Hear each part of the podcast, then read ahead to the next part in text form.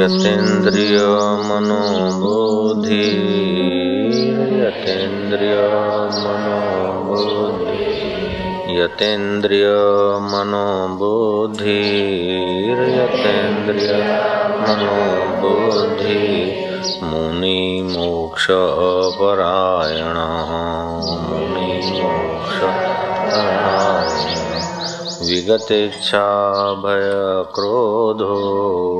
विगतेच्छा भय क्रोधो विगतेच्छा भय क्रोधो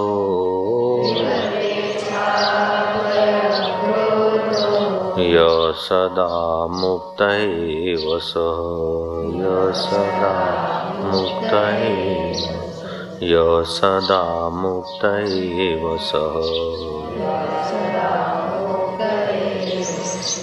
भगवान बोलते हैं जिसकी इंद्रियाँ, मन और बुद्धि अपने वश में है जो मोक्ष परायण है तथा जो इच्छा भय और क्रोध से सर्वथा रहित है वह मुनि सदा मुक्त ही है।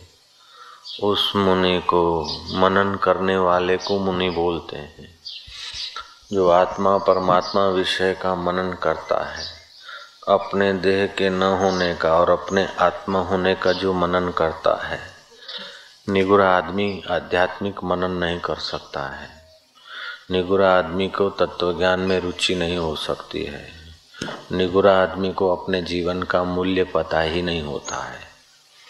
निगुरा चाहे अपनी दुनिया में कितना भी बड़ा हो, लेकिन आध्यात्मिक जगत में घास काटता है बेचारा। ऐसे निगुरे लोगों को सावधान करने के लिए कबीर जी ने कहा, निगुरा होता ही का अंधा, खूब करे संसार का धंधा, यम का बने मेहमान, सुन लो चतुर सुजान, निगुरा नहीं रहना। नुगरे का नहीं कोई ठिकाना, कौन से गर्भ में जाके पड़े कोई पता नहीं निगुरे को। निगुरे का नहीं कोई ठिकाना चौरासी में आना जाना। यम का बने मेहमान। सुन लो चतुर सुजान, निगुरा नहीं रहना। भगवान राम के भी गुरु थे वशिष्ठ महाराज। भगवान कृष्ण के गुरु थे सांदीपनी विवेकानंद के गुरु थे रामकृष्ण। रामकृष्ण के गुरु थे तोतापुरी। मेरे गुरुदेव के भी गुरु थे केशवानंद स्वामी। कबीर के गुरु थे स्वामी रामानंद जी महाराज। रामा अवतार ने भी गुरु किया, कृष्ण अवतार ने भी गुरु किया। आज का आदमी ऐहिक थोड़ा नॉलेज पा लेता है, ऐहिक कुछ वस्तु पा लेता है तो अपने को ज्ञात गे या धन्य धन्य मानता है। उस बेचारे मनुष्य को खबर ही नहीं है कि जीवन कितना कीमती है और कितनी सारी संभावनाएँ हैं भीतर की यात्रा में। तो भगवान कहते हैं कि जिसकी इंद्रियाँ मन और बुद्धि अपने कहने में चलाने की कला मिलेगी तभी तो चलाएगा। गुरुओं का ज्ञान और सहयोग मिलता है, तभी तो मन वश होता है इंद्रियाँ वश होती हैं। तो मुनि मोक्ष मुनि मोक्ष परायण, ऐसा मुनि मोक्ष रूप ही है। मरने के बाद मुक्ति होगी, ऐसा नहीं अब भी वो मुक्त स्वरूप है। विगत इच्छा भय क्रोध यह सदा मुक्त एव सह यह सदा मुक्त एव सह सह माना वह मनन करने वाला मुनि, सदा मुक्त है। भक्त तो मरने के बाद स्वर्ग में जाता है, स्वर्गीय मुक्ति पाता है, अथवा तो इष्ट के लोक में जाएगा, सायुज्य मुक्ति, सालोक्य मुक्ति सामीप्य मुक्ति सारूप्य मुक्ति ऐसे भक्त के भी जो भगवान को मानते उन भक्तों के भी गुरु होते हैं और जिज्ञासु के भी गुरु होते हैं। जिज्ञासु का उपास्य देव ब्रह्मवेता होता है, भक्तों का उपास्य देव भगवान होता है। तो उपास्य देव के लोक में जाएँगे और फिर उपास्य देव उनको तत्व ज्ञान का उपदेश दे, तब वो यात्रा करेंगे। और जो ब्रह्मवेता का उपदेश पाकर यही मननशील मुनि हुआ है। वो यहाँ इसी जन्म में जीते जी, राजा जनक की नाई, कबीर की नाई, रामकृष्ण देव की नाई, सुलभा और स्वयं प्रभा की नाई। यही मुक्ति का अनुभव कर लेता है। भगवान के भक्त ध्रुव को भगवान का दर्शन हुआ। ध्रुव प्रार्थना करता है। तो में वो माता च पिता तो में वो भगवान बोलते हैं ध्रुव अब मांग ले, कुछ चाहिए तो। बोले, भगवान, जब तक आप नहीं मिले तो चाह थी। अभी कोई चाह नहीं रही। भगवान ने कहा कि अटल पदवी की इच्छा से तूने तब किया है, तुझे अटल पदवी मिलेगी। ध्रुव बोलता है, अब अटल पदवी भी क्या, भगवान? अटल पदवी क्या है? मैं कौन हूँ और आपका वास्तविक स्वरूप क्या है? ये मुझे ज्ञान दीजिए। भगवान बोलते हैं, ये अगर पूछेगा तो सब पोल खुल जाएगा, मांगने वाला, देने वाला, दिलाने वाला। ध्रुव मैं तेरे पर संतुष्ट हूँ। बोल क्या चाहिए? ध्रुव बोलते भगवान, मैं अपनी मति से मांग कर फंस जाऊँगा। मेरी मति अपनी सीमित है। आप जो उचित समझे, वही दीजिए। भगवान कहते कि ध्रुव जाओ, तुझे सतगुरु मिलेगा। तुझे संत मिलेंगे। भगवान का दर्शन करने के बाद ध्रुव को संत मिले, ऐसा भगवान ने आशीर्वाद दिया है। वामदेव और दत्तात्रेय, उनको कुछ काल के बाद मिले हैं। ध्रुव ने अपने अनुचरों को लगा रखा था। कोई कोई सत पद को पाया हुआ, जो जीते जी मुक्त हो, ऐसा कोई पुरुष आ जाए तो मुझे दर्शन लाभ कराने के लिए सूचित करना। तो घूमते घामते वामदेव, दत्तात्रेय आदि संत पसार हुए। ध्रुव उनका पूजन करने जाता है। और फिर उनको कहता कि मैंने आज तक जो अटल पदवी और कुछ पाया है, वो सब अर्पण करता हूँ। मुझे आप परम पद का उपदेश दीजिए। दत्तात्रेय बोलते हैं, ये अटल पदवी और राज्य तेरा तू संभालिए झंझट हमें नहीं चाहिए। अटल पदवी तो कल्प के एक हिस्से में है।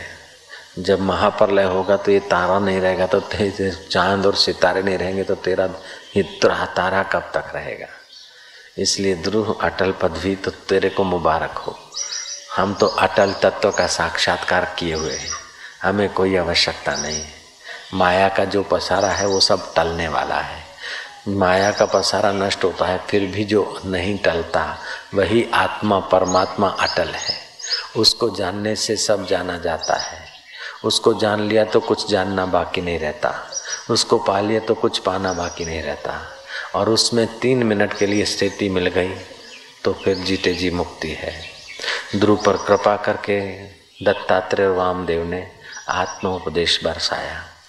तो भगवान कहते हैं यतेन्द्रिय मनोबुद्धि मुनि मोक्ष परायण, विगत इच्छा भय क्रोध यह सदा मुक्त एव सह जिसकी इंद्रियाँ, मन और बुद्धि अपने वश में है। जो मोक्ष प्राण है तथा जो इच्छा, भय और क्रोध से सर्वथा रहित है, वह मुनि सदा मुक्त ही है। बंधन होता है इच्छा वासना से, और इच्छा वासना होती है सुख के लिए।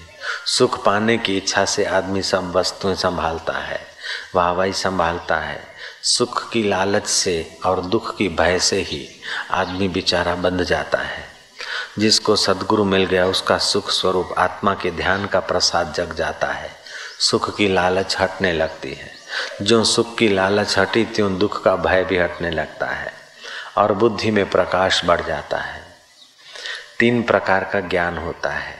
एक होता है इंद्रियजन्य ज्ञान। इंद्रियजन्य ज्ञान। दूसरा होता है बुद्धिजन्य ज्ञान।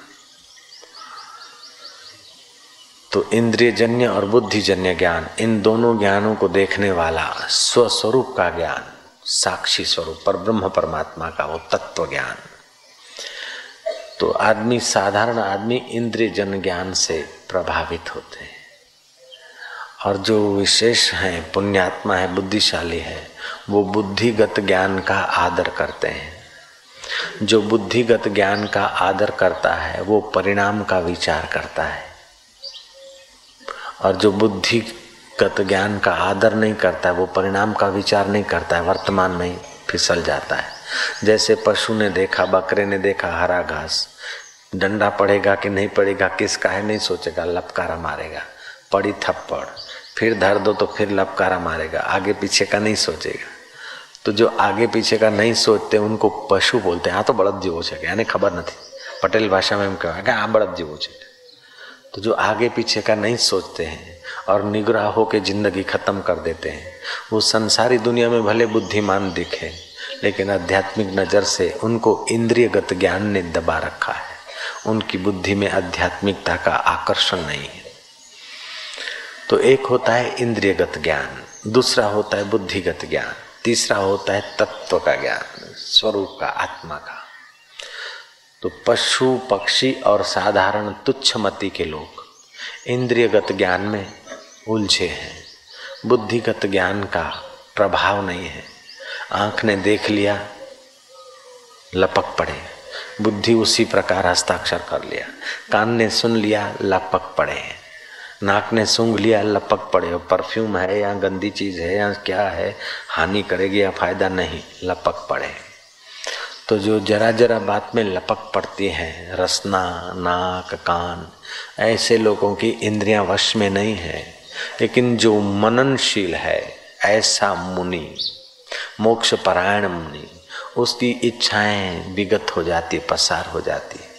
खाएगा, पिएगा, जिएगा, लेकिन इच्छा वासना का गुलाम होकर नहीं जिएगा। एक होता है घोड़े की पूंछ पकड़ के यात्रा करना और दूसरा होता है लगाम पकड़ के यात्रा करना। तो घोड़े की पूंछ पकड़ के जो यात्रा होती है, वो यात्रा करने वाले की बुरी दशा कर देती है।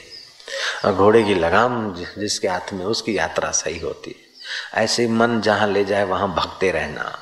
इंद्रियाँ जहाँ ले जाए, वहाँ लपकते रहना। ऐसी यात्रा वाले आदमी सारी ज़िंदगी बेचारे।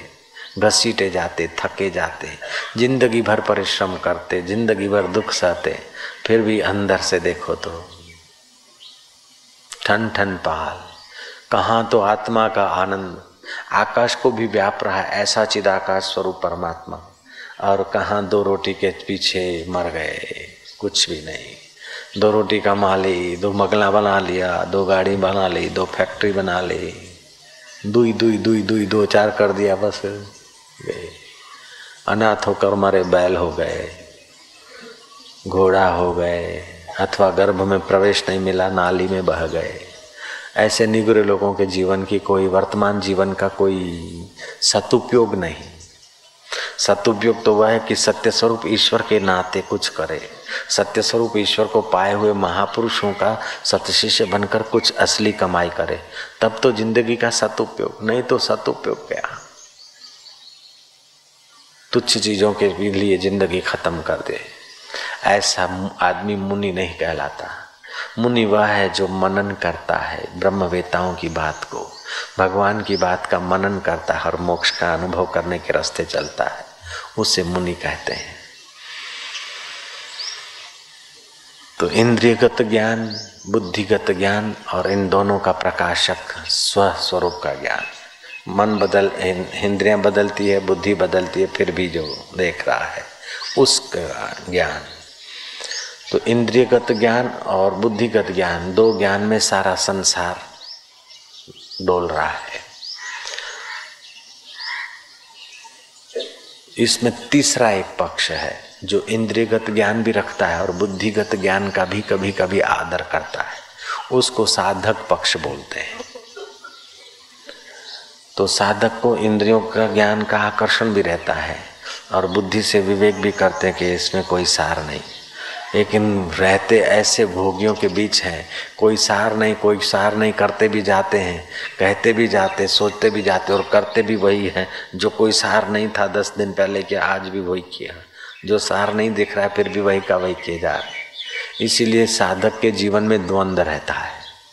अज्ञानी मूर्ख के जीवन में बेवकूफ़ी से थोड़ी शांति रहती है।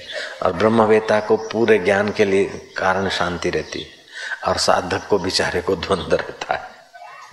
जाना मी धर्मम नच में प्रवृत्ति। जाना मी अधर्मम नच में निवृत्ति। सोक्रेटिस साधक था तो बड़ा द्वंद में रहता था। मित्रों ने कहा कि ये सुअर कीचड़ में मज़ा ले रहा है। मिसेज सुअर बच्चे, कोई प्रॉब्लम नहीं। इससे तो तुम सुअर बन जाते। सोक्रेटिस की वजह तुम सुअर हो जाते तो अच्छा था। तो सोक्रेटिस ने कहा कि बेवकूफ़ सुअर होने की वजह मुझे द्वंद्वों में सुकरात होना अच्छा है, क्योंकि एक दिन निर्द्वंद्व परमात्मा का साक्षात्कार मैं कर सकूँगा, वो नहीं करेगा। तो बेवकूफ़ी से जो मज़े में रहता है, बेवकूफ़ी से जो संतुष्ट है, उसकी अपेक्षा अशांत आदमी अच्छा है। जैसे महाराज, बड़े और शांत सब चालीस देशों में घूमा और पचास हज़ार डॉलर लाया। सब डोनेशन कर दिया कहीं पर। दो कपड़ा लेके गंगोत्री जाएँगे आत, बस आत्मविसर्ग कर देंगे। निगुरा होके क्या जीना? जो जो गुरु मिले वहाँ से मन माना नहीं और सच्चा कोई ब्रह्मविता गुरु मिलता नहीं तो जी के क्या करना? तो अशांत हुए। आत्महत्या करने की नौबत तक आ गए। लेकिन तुच्छ आदमी आत्महत्या करता है तो संसार नहीं मिलता है इसलिए करता है। और जिज्ञासु को आत्महत्या करने का विचार आता है कि गुरु नहीं मिलता, परमात्मा नहीं मिलता, तब ऐसा विचार आया। विवेकानंद को भी विचार आया। भटकते भटकते देखा कि कुछ कहीं संतोष नहीं मिलता। है तो जी के क्या करना? खा पी के? वस्तुओं का, फल, फूलों का, अन्न का, खाद बनाना। जो हम खाते हैं, किसी न किसी के हाथ से, किसी न किसी के मुँह से छुड़ाई हुई चीज़ है। चाहे अन्न हो, फल हो, चाहे दूध हो बछड़े के मुँह से छुड़ाकर अपने तक पहुँचता है। फल पक्षियों के मुँह से, अन्न पक्षियों के मुँह से छुड़ाकर अपने तक पहुँचता है।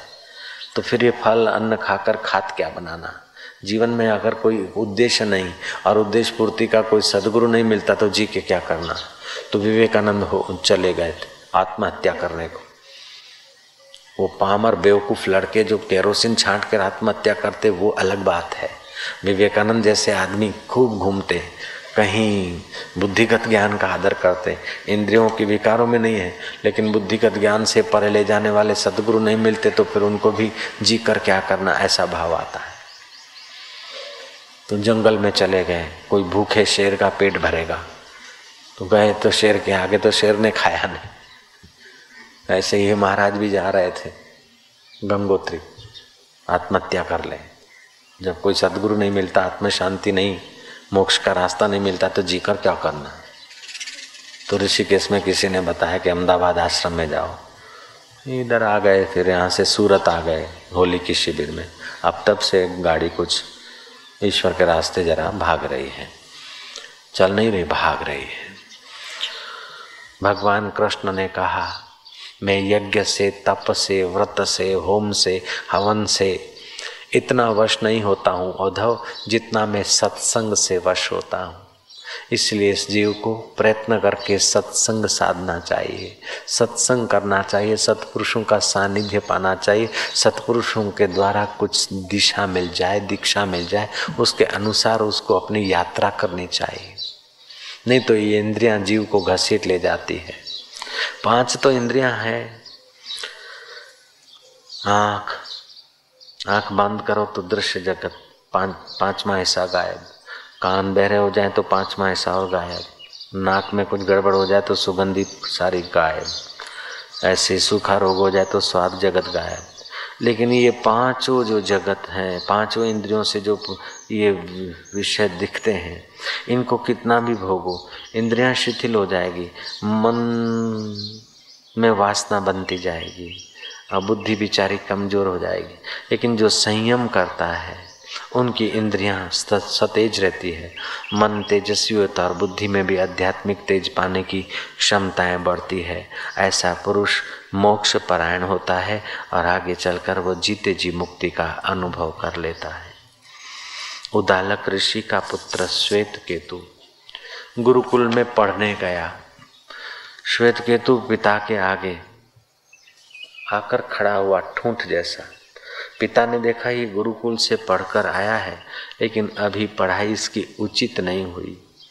पढ़ने से तो आदमी को विनय होना चाहिए, केवल इंद्रियगत ज्ञान के जगत की बात पढ़ा है। वास्तविक में मति शुद्ध हो मति में प्रकाश मिले, ऐसा ज्ञान नहीं पढ़ा। अकड़ू होकर खड़ा है। पिताजी मेरे जानकार नहीं है और मैं चार वेदों का जानकार हूँ, पुराणों का जानकार हूँ, ग्रंथों का जानकार हूँ। ऐसा अहंकार लिए हुए श्वेत केतु के चेहरे पर से आरुणी जान गए। अरुण ने कहा कि, पुत्र, तू पढ़कर आया? बोले हाँ पिताजी। तो अच्छा तो ऐसा कौन है जिसको ऐसा क्या चीज़ है, जिस चीज़ को जानने के बाद कुछ जानने की ज़रूरत नहीं पड़ती, जिसको पाने के बाद पाना नहीं रहता।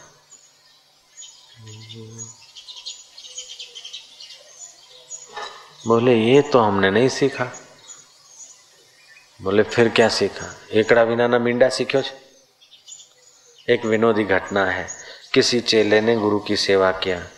कुछ साल चेला सेवा किया, फिर पैर में खुजलाट आई कि, गुरु महाराज, कुंभ का मेला हो रहा है हरिद्वार में। मेरे को जैसा दीजिए मैं कुंभ का मेला घूम के आया सेवा तो बहुत साल किया आपकी महाराज अब थोड़ा घूमना भी चाहिए ना महाराज ने देखा कि अरे चलो ठीक है जाओ बेटा बोले बाबा जी मैं कहाँ मांगता फिरूंगा ऐसा कुछ दीजिए ना रिधि सीधी दे दीजिए बाबा जाऊं तो कुछ मेरे को मिलना करे बाबा ने कहा ले आ कुछ भोजपत्र बाबा ने एक लकीर खींच के दे दिया જા તું ગમે ત્યાં હોઈશ ને એક રૂપિયો ચોવીસ કલાકમાં તને મળશે એ વખતે ચાંદીનો રૂપિયો એટલે અત્યારના એસી સમજો ને जय श्री कृष्ण एक रुपया तो जय मिल जाया करेगा रुपया मिल गया कभी दो दिन में एक साथ मिला कभी पाँच दिन का एक साथ मिल गया करीब महीने का तीस रुपया उसको मिला कुंभ का मिला खूब घुमा यात्रा वात्रा की घूमते घामते वो गिरनार पहुंचा गिरनार में किसी योगी के दर्शन हुए योगी ने पूछा, कैसा खाता पीता कैसे? बोले, गुरु महाराज ने एकड़ा कर दिया, लेकिन अब महँगाई का ज़माना है, मुसाफरी में खर्चना पड़ता है, टांगे वाले को देना पड़ता है। बाप जी उन्होंने तो एकड़ा कर दिया, आप भी सिद्ध योगी हैं। आप कुछ दया करें तो मेरा कुछ जरा गुजरा ठीक हो। बाबा ने पूछा कि, एकड़ा कर दिया है तुम्हारे गुरु ने? हाँ कर दिया। लाओ, मिंडी लगा दी। आप तो रोज के दस रुपये मिलते हाँ। दस रुपये मिलते तो मज़ा आ गया। अब मंदिर में भोग वासना थी तो भोगी को भोग मिलता है तो सुखी होता है, भक्त को भक्ति मिलती तो सुखी होता है, और जिज्ञासु को तत्व ज्ञान का सत्संग मिलता है तो सुखी होता है, और ब्रह्मवेता को जब ब्रह्म आनंद मिलता है तो परमानंद में रहता है। वो तो हर हमेश खुशी की रहता है।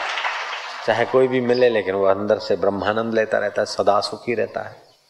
सदा समाधि संत की आठों पहर आनंद इंद्रियगत, बुद्धिगत ज्ञान से परे आत्मज्ञान में पहुँचा है महापुरुष।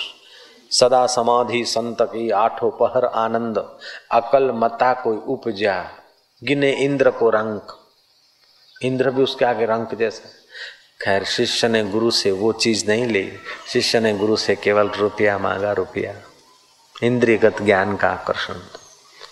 ऐसे ब्रह्मवेता गुरु मिले, रुपया मांग रहा है, कैसा मूर्ख है।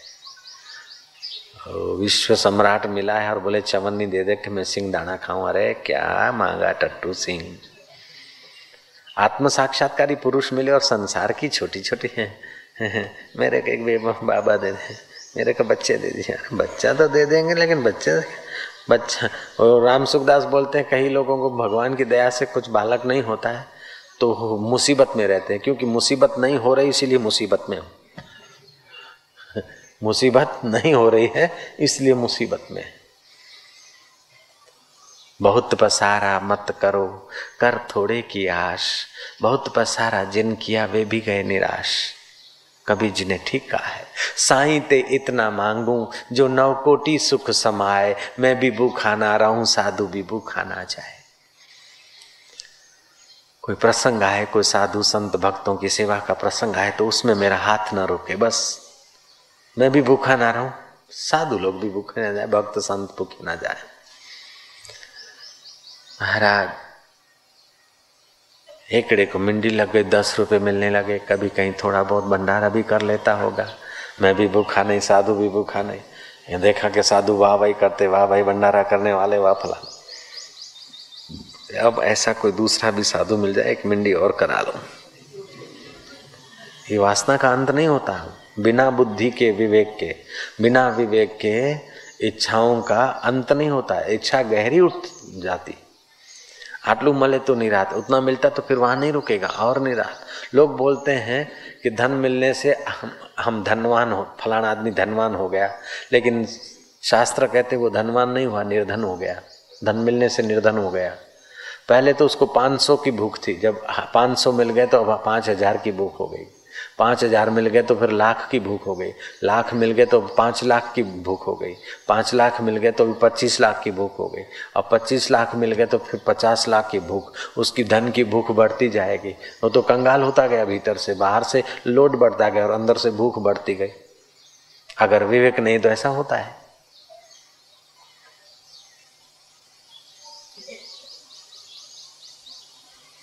तो उस शिष्य ने सेवा तो किया, गुरु से एकड़ा करवाया, फिर दूसरे महाराज ने मिंडी कर दिया। दस मिलने लगे और भूख और बढ़ी। कोई जोगी मिल गए, महाराज फलाने जोगी ने मिंडी कर दिया। बाबा जी, आपकी गूँगी गाय हूँ, आपको तो और कुछ नहीं कहता। खाली एक मिंडी कर दो ना, आप तो सिद्ध पुरुष हो। बोले तो एक का किया हुआ है, बोले, एक का भी किया हुआ है, मिंडी भी किया है। आप एक मिंडी कर दो ना, बाबा। बाबा ने कर दिया, जा बेटा, सौ रुपया मिलेगा रोज का। हर आज कोई सेठ मिल गया, हज़ार रुपया दे दिया। दस दिन के बाद कोई किसी ने पाँच पाँच सौ दे दिया। सरे रासु को महीने का तीन हज़ार मिलने लगे। जब धन आता है तो उसके साथ दोष भी आता है। अहंकार का दोष, भोग वासना का दोष, अपने में विशेषता और दूसरे में हीनता का दोष, और अपने कुटुंबियों में राग, द्वेष, ये सब दोष धन के आते हैं। चौसठ दोष हैं धन में और सोलह गुण है। अगर सोलह गुण का फ़ायदा नहीं लेता तो चौसठ दोष धन के, धनवान को गला दबो देते हृदय हार्ट फेल कर देते मति मंद कर देते हैं। मति मंद हो गया कि गुरु महाराज की इतनी सेवा किया तो एकड़ा कर दिया, अब तो सौ रुपया रोज मिलता है। जाऊँगा गुरु महाराज को कहूँगा कि तुम्हारे एकड़े से तो मेरे को सौ, दो सौ रुपया मिला होगा। ले लो अपने दो सौ रुपये, हम स्वतंत्र हैं।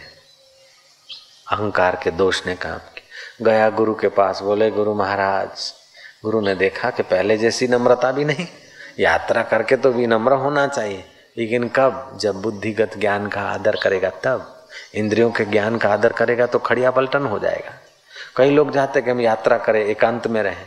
लेकिन जब बुद्धि का विकास नहीं है, विवेक तीव्र नहीं है तो यात्रा करने निकलते हैं, गुरुओं के आश्रम से फिर भटकते रहते हैं। खड़िया पलटन साधु। अपने गुरु के द्वार पे टिक नहीं पाएँगे। क्योंकि गुरु के द्वार में जाना तो अनुशासित होना पड़ता है। और भटकते रहते तो कोई अनुशासन नहीं। कईयों को तो सदगुरु नहीं मिलता, इसलिए बेचारे जिज्ञासु घूमते हैं। और कई तो ऐसे हैं कि जिनको सदगुरु चाहिए ही नहीं, और फिर भटकते रहते हैं। सुल्फा मिले, बीड़ी मिले, चाय मिले, बढ़िया भंडारा मिले। पहले पहले तो वैराग्य होता है। फिर विवेक तीव्र नहीं होता तो वैराग्य टिकता नहीं। फिर वो बेचारे खड़िया पलटन हो जाते हैं। साधु वेश में भिखमंगे हो जाते हैं। भिकमंगो का नाम साधु नहीं है। साधनते परम कार्य मिति साधु। संशयों की फाकी करे। उसको फकीर बोलते हैं। फकीर कोई साधारण चीज़ नहीं है। भिखमंगे का नाम फकीर नहीं है। संशय सबको खाते, संशय सबका पीर, संशय की जो फाकी करे उसका नाम फकीर। हद टुपे सो ओलिया, बेहद टुपे सो पीर, हद बेहद मैदान में सोया दास फकीर। पीरों से भी उन्नत होता है फकीर। फकीर तो भगवान का गुरु होता है। फकीर भगवान का भी गुरु होता है। फकीर को भगवान नहीं बनना पड़ता है। कुछ लोग तो ऐसा ऐसा करके भभूत निकाल के अपने को भगवान साबित करते हैं। लेकिन सच्चे फकीर बोलते हैं, हम भगवान नहीं, हम तो संत ही हैं। भगवान भी सच्चे फकीरों के शिष्य बनने में राज, प्रसन्नता अनुभव करते हैं। श्री रामचंद्र जी वशिष्ठ फकीर के शिष्य थे सांदीपनी फकीर के शिष्य थे श्री कृष्णचंद्र जी जिसको अपने शुद्ध बुद्ध स्वरूप में संशय नहीं उसका नाम फकीर है उस फकीर के पास पहुंचा वो મંદમતી બોલે મહારાજ બાપજી તમારા આપણા આશ્રમમાં હું રહ્યો આટલા વર્ષો સેવા કરી તમે મને એકડો જ કરી આલ્યો લ્યો एकड़ा ही कर दिया। अब उस एकड़े से तो मेरे को सौ दो सौ रुपये मिले होंगे। तो मैं आपको ये दो सौ इक्यावन वापस करता हूँ, भेंट करता हूँ। गुरु ने देखा कि छोरा ने सेवा किया और भटक जाएगा। बोले, बेटा एकड़ा एकड़ा, एक तो मिलता है ना बोले, नहीं गुरु जी, अब तो सौ सौ मिलता है। आपने तो खाली एकड़ा कर दिया। अब तो सौ रुपया मिलता है, दो मिंडिया लगा दिया गुरु ने कहा अच्छा अच्छा। पूरी बात जानकर गुरु ने कहा अच्छा भाई, वो कागज़ लाना, हम अपना एकड़ा ले लेते गुरु ने एकड़ा भूस दिया, काट दिया। अब शिष्य जाता है तो सब जगह मिंडी धक्के ही धक्के मिलते एकड़ा बिने की मिंडी की क्या वैल्यू होती है? ऐसे ही जीवन में एकड़ा एक आत्मदेव है। आँख रूपी गोलक भी मिंडी है और नाक के भूंगड़े, नाक के ही नासापुट भी मिंडिया है। कान की भी मिंडिया है। जब आत्मरूपी एकड़ा डिस्कनेक्ट हो जाता है शरीर तो इन मिंडियों की जो हालत होती है शमशान में, वो सब जानते हैं। ऐसे ही उसके कागज़ की हालत होगी शमशान इसीलिए कबीर ने ठीक कहा है इक्के ते सब होता है इक्के ते सब होत है, सबसे एक न होए। कबीरा यह जग आए के, बहुत से कीने मीत। जिन दिल बांधा, एक से वे सोए निश्चिंत। हाँ श्वेत केतु की बात रह गई। श्वेत केतु से पिता ने पूछा श्वेत केतु बोलता मैं तो कुछ नहीं जानता। ऐसा तो एक को ऐसा कौन सा है जिसको जानने से सब जाना जाता है? बोले जा अपने आचार्यों से सीख के बोले, वो जितना जानते थे, सब सिखा दिया। तब पिता अरुणी ने कहा, उदालक अरुणी ने, कि पुत्र अभी तुझे बहुत जानना बाकी है, बहुत सीखना बाकी है। ये खाली इस जगत का ज्ञान नॉलेज पढ़ के आया है और अकड़ लेकर आया है। वो ज्ञान अकड़ अकड़ वालों को नहीं मिलता है। तब श्वेत केतु कुछ तो पिता के, ब्लड के संस्कार थे, कुल के संस्कार थे, गुरुकुल के थोड़े संस्कार थे, सावधान हो गया। पिताजी फिर आप जानते तो आप ही बताने की कृपा करिए। पिता ने कहा कि पुत्र ये जो तू अपने को श्वेत के तू मानता है, या अपने को विद्वान मानता है, ये सारी मान्यताएँ मन और बुद्धि तक की है। और ये मन और बुद्धि, ये वाग्मय, तेजमय, मनोमय, ये सब प्रकृति की चीज़ें हैं। ऐसा करके चुप हो गए हारूणी श्वेत केतु कहते हैं कि हे पिताजी, मैं समझ नहीं पाया। विस्तार से समझाने की कृपा करिए बोले, तू तो बोलता है मैं सब पढ़ के आया, क्या पढ़ा तू? वाग्मय तेजमय ये भी नहीं जानता तू? देख, हम जो अन्न खाते हैं, उस अन्न से मन बनता है।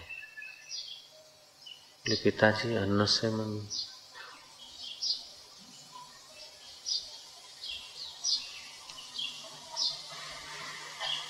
अच्छा जाओ नहीं समझा तो जाओ